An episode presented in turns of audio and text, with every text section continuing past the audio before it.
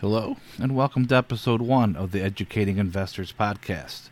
My name is Scott Peterson, financial advisor of Harmony Wealth Management. Thanks for tuning in for today's episode. Is this time different? I believe that educated investors equal successful investors. The goal of this podcast is to help to educate as many individuals as possible on markets, the economy, and financial planning topics. This week's topic will deal with the economy and the probability of a recession and what that means for investors. This is a topic that seems to be discussed everywhere you look these days, with very many differing opinions. Before we get into the discussion of the possibility of a recession, I believe a good place to start is with the definition of a recession itself. So, what is a recession? The National Bureau of Economic Research, better known as NBER, defines a recession as a significant decline in economic activity spread across the economy, lasting more than a few months, normally visible in real GDP, real income, employment, industrial production, and wholesale retail sales. The media will often state the definition of recession as two consecutive quarters of declining GDP. Recessions tend to consist of two or more quarters of declining GDP, but not all of them. The NBER website, nber.org, is a wealth of information for investors who would like to learn more about the different business cycles the economy has gone through, going back to 1857. The NBER determines the start and end of recessions after the fact, so we will not know we have gone through a recession until it is over. Now that we know what a recession is, why is it important to investors? The first thing to understand is that recessions are normal parts of business cycles. According to the NBER, our economy has gone through 11 recessions from 1946 through present day. The average length of recessions over this time frame was 11.1 months. The Great Recession was a little longer, at 18 months. During recessions, there is a loss of jobs, with the employment rate ticking higher, corporate earnings dropping, and the stock market is normally lower. The average decline in the stock market from peak to trough around these recessions was around a negative 30% which means the average decline during these 11 recessions was in line with a bear market downturn. A bear market is a condition in which markets or indexes fall 20% or more from recent highs. With the effects of recessions being negative for the economy and the stock market, are there indicators out there to help determine the probability of recessions? A number of indicators are available that have been pretty successful in predicting the probability of a recession coming but to make one thing particularly clear, none of them can tell you when exactly the recession is arriving. So let us discuss a few of these indicators in a little more detail. The first and one of the most popular recession indicators is the inverted yield curve. Before we go into an explanation of an inverted yield curve, I believe the best place to start is with a definition of what the yield curve is. The yield curve that I will be representing for this discussion is the U.S. Treasury yield curve. The yield curve is a plot of the yields on all Treasury maturities, that is, debt sold by the federal government, ranging from one month bills to 30 year bonds. A normal sloping yield curve has an upward slope because bond investors expect to be compensated more for taking on the added risk of owning bonds with longer maturities. When yields further out on the curve are substantially higher than those near the front end of the curve, the curve is referred to as being steep so a longer maturity bond will deliver a much higher yield than a shorter maturity bond.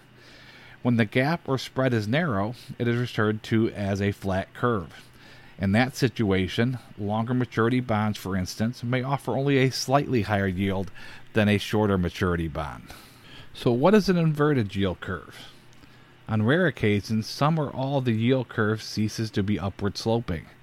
This occurs when shorter dated yields are higher than longer dated ones and is called an inversion. Any inversion of the yield curve tells the same story an expectation of weaker growth in the future. A yield curve inversion is a classic signal of a looming recession. When short term yields climb above longer dated ones, it signals short term borrowing costs are more expensive than longer term loan costs. Under these circumstances, companies often find it more expensive to fund their operation and they cut investments. Consumer borrowing costs also rise, and consumer spending, which accounts for more than two thirds of the U.S. economic activity, slows. So, with inverted yield curves being a good signal of an upcoming recession, I'm going to look at a couple of specific yield curves The two mostly watched yield curves when it comes to inversions are the 10 year 3 month Treasury curve and the 10 year 2 year Treasury curve. Experts are split on which yield curve is most reliable in predicting recessions, but the Federal Reserve prefers looking at the curve between the 10 year and 3 month Treasuries, so let's start there. The 10 year 3 month U.S. Treasury yield curve inverted for the first time since 2007 on March 22nd of 2019. It has been inverted pretty consistently since May 23rd of 2019, and over the last 50 years, the median span between inversions and recession starts has been 12 months, with a range of anywhere between 5 to 16 months. The Federal Reserve Bank of Cleveland has a recession indicator that they have developed based on the yield spread between the 10 year and 3 month Treasury curve that we just discussed. Probabilities rise for a recession when the spread narrows between the 3 month and 10 year Treasury. This indicator was recently updated on August 29, 2019, and shows a 44.1% probability of a recession in the next year. For reference, that is the highest level it has risen to since November of 2007 when it was 46.03%. According to NBER, the Great Recession started in December of 2007. It's predicted each of the last seven recessions, and there were a few po- false positives in 1966 and 1998. Nothing is foolproof.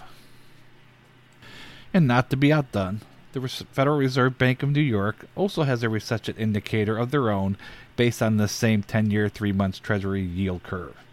It was updated as of September 4, 2019, and currently shows almost a 38% probability of a recession in the next year. That is the highest level it has risen to since October of 2007, when it was at 37.07%. Again, according to the NBER, the Great Recession started in December of 2007. A reading above 30% has preceded all recent recessions. This measure has breached the 30% threshold before every recession since 1960. Let's move on to the 10 year, 2 year yield curve. The 10 year, 2 year Treasury yield curve inverted for the first time since the financial crisis on August 14, 2019. From 1956, past recessions have started on average around 15 months after the inversion of the 10 year, 2 year curve, according to research from Bank of America Merrill Lynch. For more recent data from Credit Suisse going back to 1978, it shows that last five 10 year, 2 year inversions have eventually led to recessions, with a recession occurring on average 22 months following the inversion. Currently, as of today, the 10 year, 2 year Treasury yield curve is not inverted. Another indicator of recessions has to do with Federal Reserve tightening cycles. So, what is a tightening cycle or tight monetary policy? Tight monetary policy is a course of action undertaken by a central bank, such as the Federal Reserve, to slow down overheated economic growth or to curb inflation when it is rising too fast. A recent example this is when the Federal Reserve raised the Fed funds rate, which they last did in December of 2018. David Rosenberg, chief economist and strategist with Gluskin Sheff, pointed out since 1950 there have been 13 cycles where the Fed's tightened interest rates, and 10 of them have ended in recession. There are three times where rate hikes did not lead to recessions were due to the Fed stopping short of inverting the yield curve. So recessions have generally come after the Fed has finished hiking rates in the tightening cycle, not while they're in the process of raising rates. Again, they raised Fed funds rates in December of 2018, but the Fed cut rates at the end of the July and currently have a 91.2% probability of them cutting again in September. So for all intensive purposes, the rate tightening cycle is over.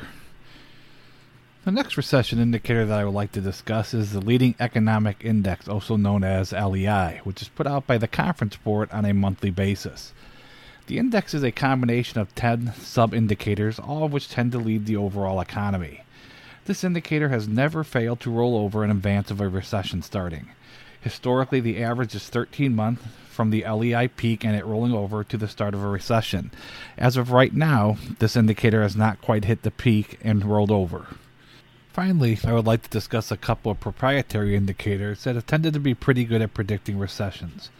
The first comes from Jeffrey Gundlach, who is founder of DoubleLine Capital, which is an investment firm. His indicator shows that when the current U3 unemployment rate is higher than the 36 month moving average, that recessions are very likely.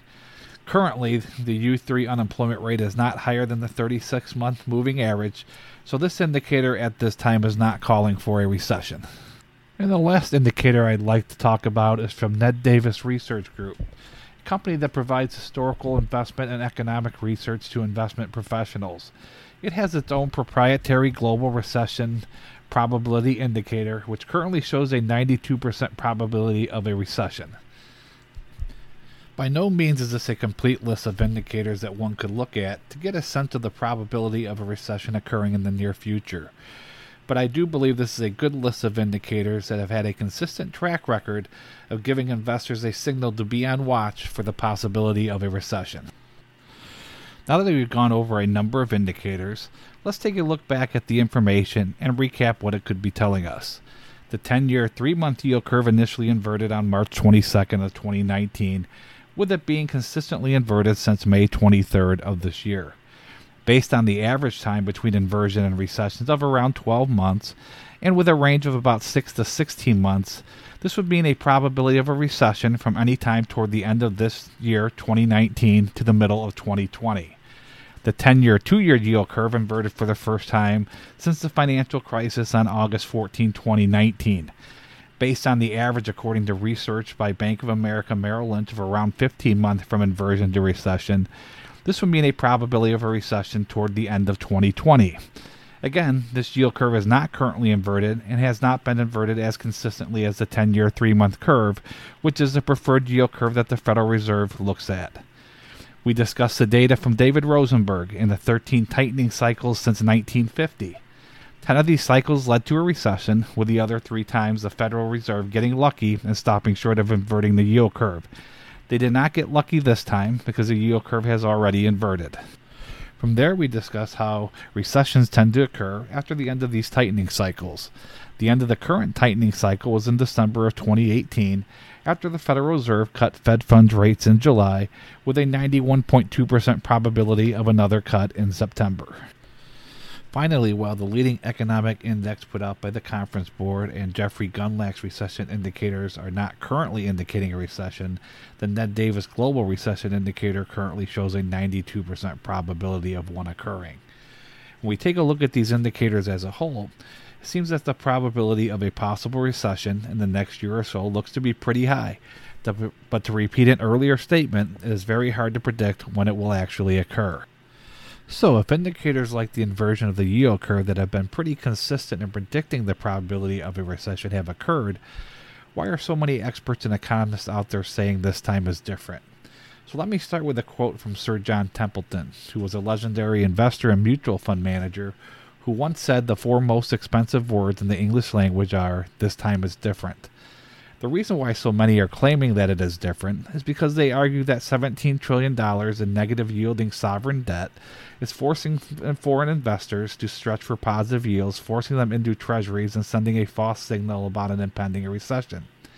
I don't believe that this is completely true, based on the fact that if you look at the calendar years through June of 2018 and June of 2019, there has been net negative purchases of U.S. Treasury bonds and notes by foreign investors, which would make sense based on the fact that when hedged into euros or the yen, Treasury yields are deep in negative territory. As a matter of fact, after hedging costs, 10 year Treasury yields are lower than the negative yields on 10 year German bonds or Japanese government bonds that they can purchase. So this would not be attractive to foreign investors, so I don't believe this is a good argument for this time it's different in terms of the inverted yield curve. The other argument that I hear is that even Fed officials don't see a recession coming. But let me take you back to some quotes from recent Fed chairmen. This first quote is from Alan Greenspan on January 3, 2001. The rate of economic growth continues to fall. Although it's by no means a breakaway on the downside, we're certainly not yet in a free fall. We are observing an inventory readjustment process. Again, that quote was from Alan Greenspan on January 3, 2001. A recession started in March of 2001 and ended in November of 2001. The next quote is from Ben Bernanke. The Federal Reserve is not currently forecasting a recession. He was quoted saying this on January 10, 2008. A recession started in December of 2007 and ended in June 2009. And finally, here's a quote from Jay Powell. There's no reason to think that the probability of a recession in the next year or two is at all elevated. He quoted this on September 27, 2018. So when is a recession starting? So, as these quotes show, even the chairman of our central bank don't have the ability to call a recession, even though they have access to more economic information than anyone. I don't proclaim that I am any better in calling the beginning of a recession, but I do believe you disregard indicators that have had a good record of calling the increase in probability of a recession at your own peril. There is a quote from philosopher George Santayana, which I believe every investor should know, and it is those who cannot remember the past are condemned to repeat it. So, what is an investor to do with the probability of a recession in the next year or so increasing based on these indicators? I think that this is a very important topic because the last recession that we had in this country started in June of 2007 and ended in December of 2009, according to the NBER. That means there are a lot of people sitting in chairs as financial professionals that started in the last 10 years that have not been through a recession and don't have the experience of managing a portfolio of investments through one. Based on my 20 plus years in the industry, helping to build financial plans and manage portfolios, here are a few items that investors should do or get help doing to prepare themselves for a recession before it comes, because it is always cheaper to hedge risk before it happens, not after it happens. So, first of all, find a financial advisor who acts as a fiduciary in your best interest that has the experience of working with investors through all cycles, including recessions. To repeat, a number of financial advisors sitting in the chairs today don't have the experience or the ability to help you manage your portfolio through a recession because they were not around when the last one happened. Start with reviewing your financial plan to make sure that the plan is appropriate to meet your long term goals and needs with the least amount of risk. If you don't have a financial plan, work with an advisor to help develop that plan. That advisor should be able to take the information from the plan to help build an appropriate asset allocation that is well diversified that can control the controllables to help make you successful. Second, make sure that you have enough put aside in cash or cash equivalents to handle your day to day expenses so you don't have to sell out of the portfolio at the wrong time when the markets are down or you're in a recession. With the average time frame of the last 11 recessions being 11.1 months and the Great Recession lasting 18 months, having somewhere between a year to two years of cash available would make sense based on your personal preference to ride out a recession. Third, work to keep your emotions out of play. Nobody is more emotional about their own money than you are. The number one reason why individual investors fail or have a hard time meeting their long term financial goals and needs is because their emotions make them do the wrong things at the wrong time. Working with an advisor that can look at things objectively can help to make sure that you don't make those emotional mistakes that can affect the long term viability of your plan being successful. Finally, build a long term relationship with an advisor who can work to educate you, your family, and friends over time. The more you learn, the more comfortable you will be in handling periods like recessions. The education of investors is the one thing in this industry that is not commoditized. If an advisor isn't capable to take the time to educate you but is only interested in selling you a product, go find an advisor who can educate you. This will make a big difference in your financial life because an educated investor equals a successful investor. This completes this episode of the Educating Investors podcast. I know that time is an important asset for everybody, so I appreciate you taking a part of your day to listen. If you enjoyed the content of this podcast, feel free to share this with other friends and family that may be interested. Also, feel free to check out my website at www.harmonywealthmanagement.com to learn more about what I do, as well as to find my contact information and links to my LinkedIn page and blog. The Educating Investors podcast is presented for informational purposes only. The information presented on the Educating Investors podcast should not be construed as investment advice. Always consult a licensed investment professional before making investment decisions. The Educating Investors podcast, its host Scott Peterson, and his firm Harmony Wealth Management LLC should not be held for liable for losses resulting from investment decisions based on information or viewpoints presented on the Educating Investors podcast show.